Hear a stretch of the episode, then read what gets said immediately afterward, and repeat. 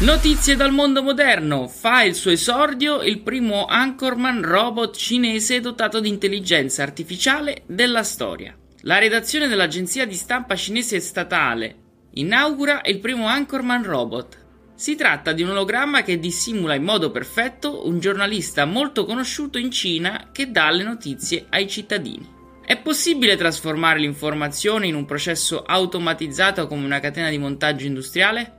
È il sogno dell'attuale regime cinese che sta divenendo realtà. Può lavorare 24 ore al giorno, 7 giorni su 7. Non avrà mai un abbassamento di voce, mai un'incertezza, ma soprattutto non commetterà mai un errore. La sua mente invece è un'intelligenza artificiale sviluppata dal motore di ricerca cinese Sogu, in grado di imparare e diventare ogni giorno più accurata. L'illusione è davvero totale, non si riesce a riconoscere il vero dal falso. La cravatta è perfettamente annodata, piccoli movimenti della testa e del viso molto simili all'originale. Il primo robot Anchorman del mondo è da pochi giorni divenuto a tutti gli effetti membro della redazione cinese. Ma a cosa serve un presentatore robot?